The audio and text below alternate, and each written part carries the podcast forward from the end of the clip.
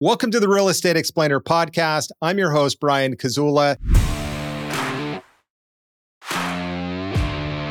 On today's episode, we have Ron Phillips and Heather Marchant with RP Capital. We're going to be talking about some of the niche markets that they're doing transactions in across the United States. Let's go ahead and jump right into the episode. Hey, Ron, Heather, I just wanted to say thanks for jumping on the, the podcast today. One of the really cool things that I get to do in my day to day world is to talk to real estate investors across the United States. And a lot of the investors that I talk to, it turns out, are your clients. So I really do get to see some of the cool niche markets that you guys are working in.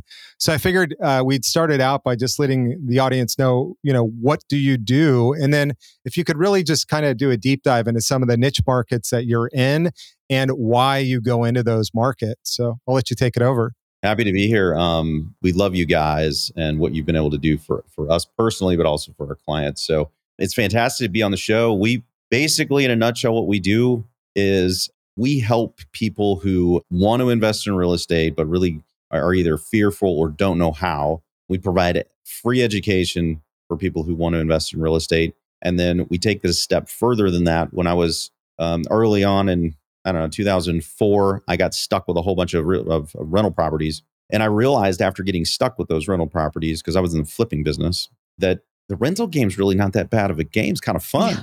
And I You're realized, like, wait a minute, I'm not stuck. yeah, like this is actually pretty cool.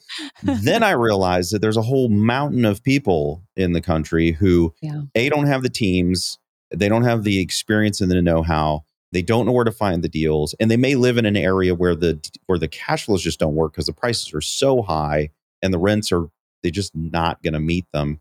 And I realized that I had the teams, I had the location, and I had the experience. So why not just amplify what I was doing and help a whole bunch of other people do the same thing. And since 2005, I've been doing that. And Heather has been with me since 2007, so nearly the entire time. Wow. What Marco was that originally? Where were you when you Kansas got started City. back in 2004 or flipping in 2004? Kansas, Kansas City, City, Missouri. And right. we're still there. Yeah. Um, Never stopped. And it's funny because Heather, if you recall, um, you know, to answer your second question, Brian, we were also in some high appreciating markets early on because they were really they were appreciating but they could still cash flow. Then when everything fell apart in 2008 we moved heavily into those markets that were high appreciating and had fallen apart because they turned back into cash flow markets. And our yeah back in 2007 i think you know right around that time period 2004, I was working with a home builder in San Diego. So definitely oh. the oh. market that was going up.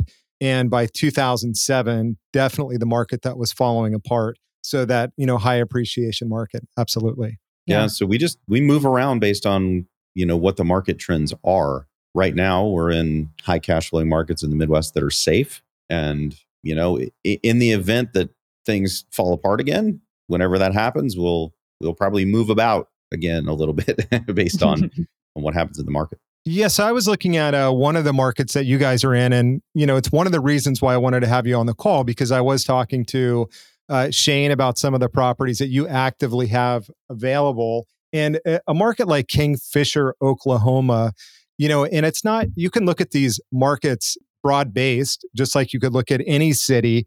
But then within the city, there's always these micro locations.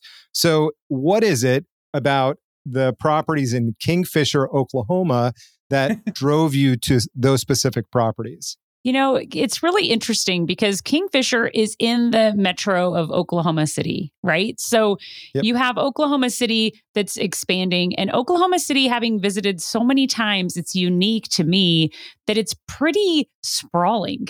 I mean, most of the homes there are on at least a quarter acre, and so mm-hmm. you have this big sprawling expansion of the city. And when we were there, we just saw that the city is expanding and, and kind of swallowing up these smaller towns that have been there for a long time. If you read about Kingfisher, Oklahoma, just in Googling, people are like, oh, super small town, you know, and it's a good family friendly environment or whatever. But the city is growing and swallowing up those smaller towns. And Ron's seen that firsthand with what city was it that you visited that you thought was so far out? I can't remember what city it was in Oklahoma City. Oh yeah, it was um, Mustang and yes. Yukon, which are now like they are in the metro. I mean, yep. when we went out there, it was they were way out there. but it's it's not like this only happens in the Midwest. Here's the thing: like people in California, they they they've only grown up with this massive metro, and you say L.A. and everybody everybody includes inside of LA, you know, they they include Culver City and sure Inglewood and like all these little well, Inglewood little tiny cities. Yeah. And LA gobbled them up. They're still the yeah, city. They're still there. I mean, you just can't tell when you leave, you know, Culver City and you go to the next city, whatever the next city happens to be. You you can't tell. When we were when I was working with a builder uh, way back when now, that's exactly what we were doing. They were uh, building out in Perris. So beyond Riverside. And we had a lot of clients that were coming in from LA. They'd lived in Corona. They were used to commuting that far into the city already. They knew they could get a, a better home, a better school district, you know, just a better situation if they're willing to drive another 30 minutes to get to work. And exactly. that's what I was looking at when I was specifically looking at Kingfisher, Oklahoma. It's like, all right, well, it's further outside of town, but you've got new homes. So we're talking new homes with less maintenance, a lower price point, and good school districts. Plus, you're starting to see all the shopping, the really key stores that are building up around that area. So while it might be that vision of what is it going to be in five years or you know 10 years you know i look back to uh, what Perris was and what Ingle, inglewood you know was and what it is today and you're absolutely right you do see those cities really grow up and I think the the nice thing about it is you end up a lot of times with uh, properties in master plan communities that really have all the amenities yep. that you're looking for, whether it's schools and parks. Not everybody likes to be in a HOA or a PUD, a PUD, but they do have their benefits because they do tend to keep everything nice around you. You don't have your random neighbor painting their door purple, unless you like purple purple guys. So. yeah, it's yeah. true. I think I've been in Oklahoma City several times this year and looking at these communities that are needing needing housing. So you have the city growing in that direction but you also have these smaller towns that need housing and they're they're actually courting builders to come in and build in these smaller yep. communities and uh, some of them have even gifted land or offered land at a discount that the city owns because they need housing so badly so not kingfisher specifically but several other surrounding cities around oklahoma city that are commuter cities really this is also something that right now in the news, we get all these conflicting reports about supply and demand, right? We uh, demand right now is down because interest rates are up. But that's an uh, artificial drop of demand. The demand is actually still there. There is a need for housing and yep. there's a need specifically for affordable housing and especially Absolutely. because the interest rates have gone up yeah and that's what these cities these little towns they're begging for builders to come in and build affordable housing.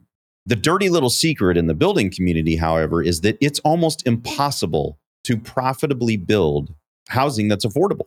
There's no money in it right now, especially where the interest rates are so high. I was just talking to a builder friend of mine who builds in Memphis, and right now they're developing lots for $65,000 lots, right? My buddy had right, so that's that that's are, a higher end lot. I mean, depending on where you're at. So sixty five thousand dollars for an affordable housing I mean, that doesn't work. Yeah, it doesn't. It, work. it doesn't work. But you can't like they can't get land inexpensively enough for the infrastructure. And once you put the infrastructure, there's a hard cost to the infrastructure. And I think people just misunderstand that the dirt cost is also really high right now. And then on top of that, you have the the building costs that haven't gone down a ton. Um, I mean, right now we're you're able to beat up the subs maybe just a little bit, but not that much hard cost on a house without profit, without soft costs, already puts the house out of affordable home range. So and I think, so, you know, I think that kind of dives a little bit deeper too, because when you're talking about building out the infrastructure, a lot of times the builders are forced to bake that into the CDDs. So you're going to have an increased tax bait base sometimes in these newer communities because you've got to put in the roads, you have to put in the sewer, and so that the house might be priced affordably, but then you look at your property taxes and all of a sudden they're, you know, they're going to be a little bit higher. So that's something to definitely look at. I'd like to thank today's sponsor, US Tax Advisors Group, a cost segregation company. If you're interested in learning more about cost segregation, log on to realestateexplainer.com and click the cost segregation button on the top of the page. So we we've just talked about the new home communities that you guys offer.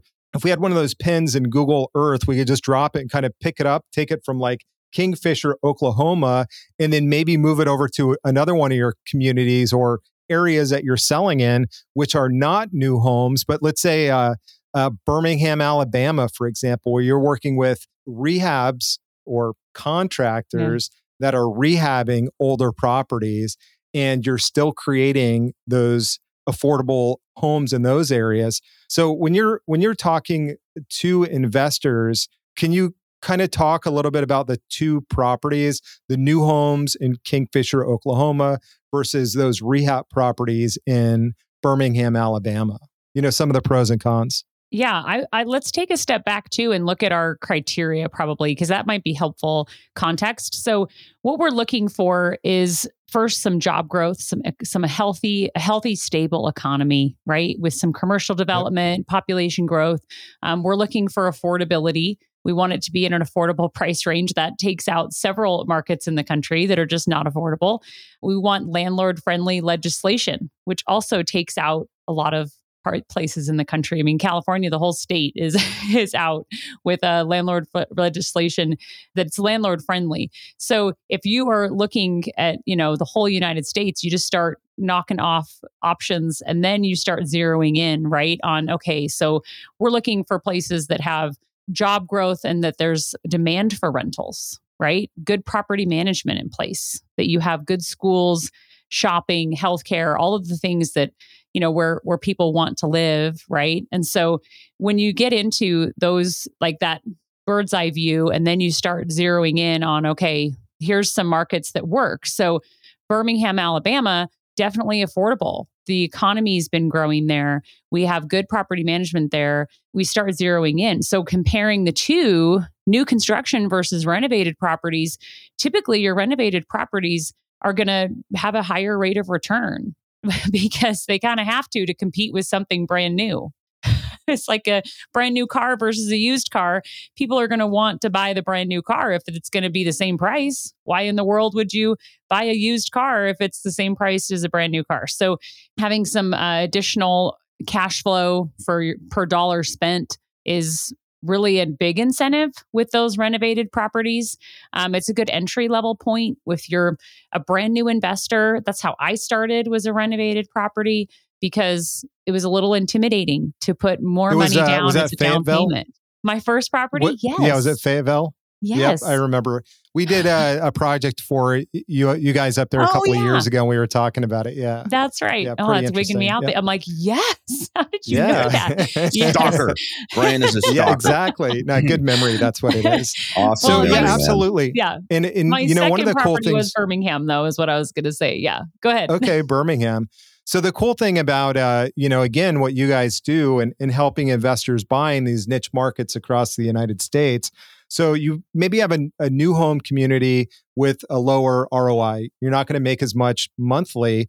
And you're taking also that same principle and you're applying it to the used or resale market in, let's say, Birmingham, Alabama. But then you're working with builders that you know, like, and trust, property managers that you know, like, and trust. And you're seeing a little bit higher ROI on those properties. And it blows my mind because you can get into a property in Alabama for under $200,000. So you yeah. can get in under $200,000. Your rates might be a little bit higher, but you're still penciling those with your pro formas. And I think that that's such a cool thing because you don't have to start out with a $500,000 investment property. All of a sudden, you can buy a $180,000 investment property, a $150,000 investment property that has a return on investment with today's interest rates, which means that when things come back down in the future, you can refinance out of them. Now, to segue again, what I wanted to talk about next was when you're looking at these communities and you're uh, looking at the different investment types. I've listened to the Get Real podcast that that you host several episodes, and you really are good about explaining the different types of a properties, the A, B, C, and D type properties. Now, I'd imagine that. Uh, well, I'm not going to imagine. I'll just ask. Tell me about the the different types of properties. Okay, don't don't buy D class properties. Um, so we're not starting backwards. D is not. We're going to go back. We're going to go backwards because it, you know one of the things that there are there are a lot of companies out there that pitch D class properties because on paper they look really really attractive, super very attractive. very low price point, yeah. high potential cash on cash return, and if you walk down the street, you may or may not get shot. All right, sounds pretty bad. Don't want to. That's that, where the, the, so it looks good on paper, cute little bungalow house. And if yeah. you don't know what you're doing, you can potentially. I mean, we talk to people all the time and who unfortunately have bought these, and they call us and they're like, "Hey, can you help me unload these?" Uh, no, no, we can't actually. We can maybe get you to a realtor locally who can try to help you unload them. But the reality of the situation is that those properties don't appreciate and they have incredibly high turnover. You do not want those houses. So let's focus on A, B, and C. A is what we were just talking about new construction, new areas, new master plan communities, new, new, new. It's like where everybody wants to live is the greatest thing. A property in an A area, they typically have lower cash on cash returns because the prices are higher, et cetera. But the reason a lot of people like them, at least our clients, is because they're busy and they just don't have very many problems. Like you said earlier, Brian, they, they don't have a whole lot of uh, maintenance problems. Typically, your tenants who are living in there, the residents, they are a little higher because they're paying uh, higher uh, rates to get in there. They have more stable jobs. They just don't have as many turnover problems. Just in general, the the risk of uh, associated with owning a rental property are mitigated in in that. Because of that, you get a little bit lower cash on cash return would you say in those areas you you may uh, get higher appreciation over time so over the long and run it might you're getting paid that way instead of probably and and probably faster as well yeah right and I will add too with my new construction versus renovated in my portfolio, one of the biggest differences I've seen is my tenants stay longer. So you have less tenant okay. turn cost, which which is real cost, and uh, cost. less vacancy time. Most of my tenants in new construction just stay for like the whole time I own the property. Like that's pretty has been common for me. I'm like knocking on wood over here. I want it to stay common, but and they take care of it as if they owned it. I mean, they my tenant that lived in my Oklahoma house for 3 years moved out and I had an agent go in to get it listed on the MLS and he said it didn't even need the carpets cleaned. I mean, it was That's in awesome. immaculate yeah. condition. So I'm just putting that out. I mean, there. I should say that that typically doesn't happen. So I Heather hey, really hit the lottery on that particular resident in her house. So just just understand that you, you, typically have to clean the carpets, uh, I folks. Know, so, I know. But new construction just has less problems, and that's why a lot of people like them. So you know maybe just to use some some numbers, maybe you're at a seven or an eight percent cash on cash return on a, on a new construction, which is still incredible, instead of a twelve percent return on a on a you know an older like a yeah. B class or C class property they're willing to give up for because they just don't want the phone calls and they don't want to deal with it. And then we have other other clients who are like, yeah, actually I'm I'm buying this because I need more cash flow. And if you need more cash flow, then well, more cash flow is a B class and C class. B class right. is just a, a little bit older. You know, they're still really nice houses, but they're just a little bit less expensive. And then C so class. So it depends is, on your requirement as an investor what you need. You're saying if you're looking for that brand new property, you're not going to get the the return, uh, the cash on cash return today on the rents. But if you're okay holding on for a little bit longer, you're going to reap the the appreciation possibly in that property, and rents will definitely increase over time. If you are looking to supplement your income today, you're moving out of uh, a job and you're looking to buy real estate specifically to generate income then the B and C properties might be the best opportunity for you. Is that is that fair to say? I think it depends, and I love a combination personally. I love right. a combination yeah. of the two because you get the advantages of the A class and you get the advantages of the B class, and combined, your cash on cash is higher. I'm a big fan of that. Yeah, Makes mitigating risk through through you know buying multiple different, and I think in multiple different areas too. Yeah. The cool thing about the, and we were in we're in what 10 10 areas right now, Heather, somewhere around there, give or take one. The cool thing is that that you can you can have a diversified portfolio inside of real estate. Everybody thinks you have to have a diversified portfolio with money all over the place and a whole bunch of different things. Well, real estate, the returns, remember there's there's four different returns. We're talking about cash on cash return and appreciation, but you also have somebody paying down your mortgage, right? So you have a a principal reduction that's happening all the time every single month. And then you have tax incentives. So you have all four of those. And when you combine all four of those, even if you're starting with a you know seven or an eight percent return over time you're getting a, a pretty solid double digit return and you can diversify that via asset class and you can diversify that via area and city and each one of those areas and each one of those asset classes has different unique pros and cons which is why we meet with everybody individually and try to figure out you know what's going to be best by going over all the stuff we're talking about brian what what's the pros and cons of these different ones we can also talk about single family versus duplex and fourplex, right? Because there's pros and cons to both of those types of properties. And then inside of each one of those, there's A, B, and C. Yeah. And there's multiple areas, yeah. right? So interesting. Um, there's this plethora, smorgasbord of investments out there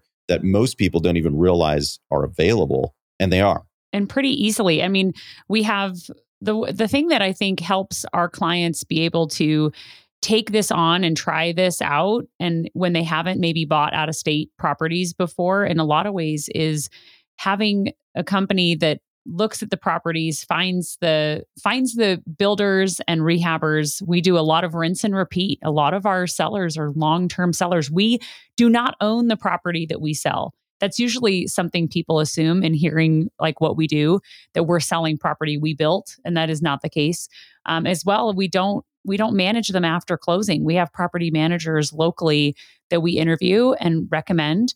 We try to keep our ear to the ground long term and help clients if they have need to switch management companies or whatever in the future. Having someone on your team that can help walk you through that and help you put your team in place locally so that you can be successful is probably something that holds most people back most people that call us say, "Man, I've always wanted to do this. My dad, like my grandpa, you yeah. know, they they did real estate and they were super successful and I've wanted to do this, but you know there's always that but and it's usually i just don't know enough or i don't have the team in place like i would need a property manager and or so i've got to like put 60% piece. down to make a cash flow in my backyard yes. which is where everybody tells me Solid. i need to invest in my backyard and you know there's so many different things that cause people fear and cause them to hesitate about moving forward with something that legitimately we've seen thousands of people it alter their lives both of us included yeah um, for it's sure. pretty it's pretty special and, you know and i can think, and that was going to be the last topic and you guys really nailed it is you know overcoming the fear associated with investing in property that's outside of your market meaning not in your backyard that's absolutely, uh, you know, you nailed it. I mean, Heather just went over it as far as, you know, it's having that team in place that can take care of the hot water heater that failed and you have to get taken care of on a Saturday.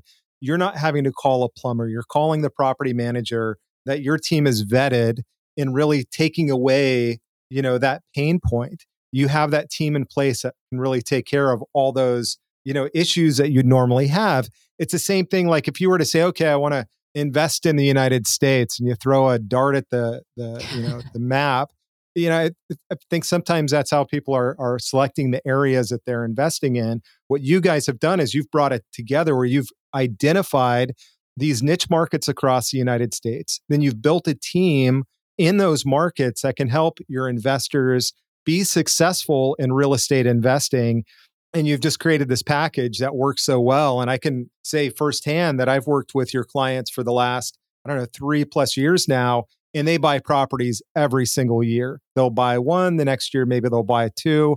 Maybe they'll uh, move up from single family and they'll buy a small apartment complex. So it's really neat to see uh, what you've done firsthand. And really uh, you know that's why i wanted to, to have you on the podcast today. And I think, uh, you know, we could probably wrap it up right there. But I do want you know people just to have a real good uh, way to get in touch with you. Certainly they can uh, hop onto the get real podcast what is the best way for clients to reach out to you if they are looking to invest in real estate in niche markets across the united states that do generate you know a positive return on investment month after month Well, I would say a couple other things that I would add that are important to us. And Ron mentioned it a little bit is that wealth plan meeting with people and going through and understanding what's important to the individual about owning real estate has been really um, a game changer for our clients and for us and being able to help them. So we prefer to set up that free consultation with potential clients so that they can have a better handle and a better idea and understanding as to what real estate can do for them specifically so to set that up, we, you can email us at invest at rpcinvest.com is probably the easiest way to reach us. But our podcast is getrealestatesuccess.com. You can go on there and we have man, we're, we have so many episodes. I feel like I'm 100 years old, but we have like over 200 episodes. You can search them. You can search like by keywords and content. So if you have questions specific to a topic in owning rental properties, we man i feel like we've covered I, just about everything ron I, I, I, can't imagine we haven't covered it I know. on the show we both have the positives time. and the negatives i'm yes. certain that we've covered them so feel yes. free to i mean we'd love to have um, more people obviously listen but also learn like you said brian people buy over and over it is the healthiest addiction other than the gym that you can do for yourself i suggest you do both and you do them on a regular repeat real estate has changed my and my family's life for generations and it can do the same for other for everybody who's listening. It's just it's it's the most amazing thing for wealth building that i've seen. Yeah I that's agree. awesome. Thank you guys. Thank you for being on the podcast today. Appreciate yeah, it thanks you. for the invite. If you would like more information on northport visit realestateexplainer.com backslash northport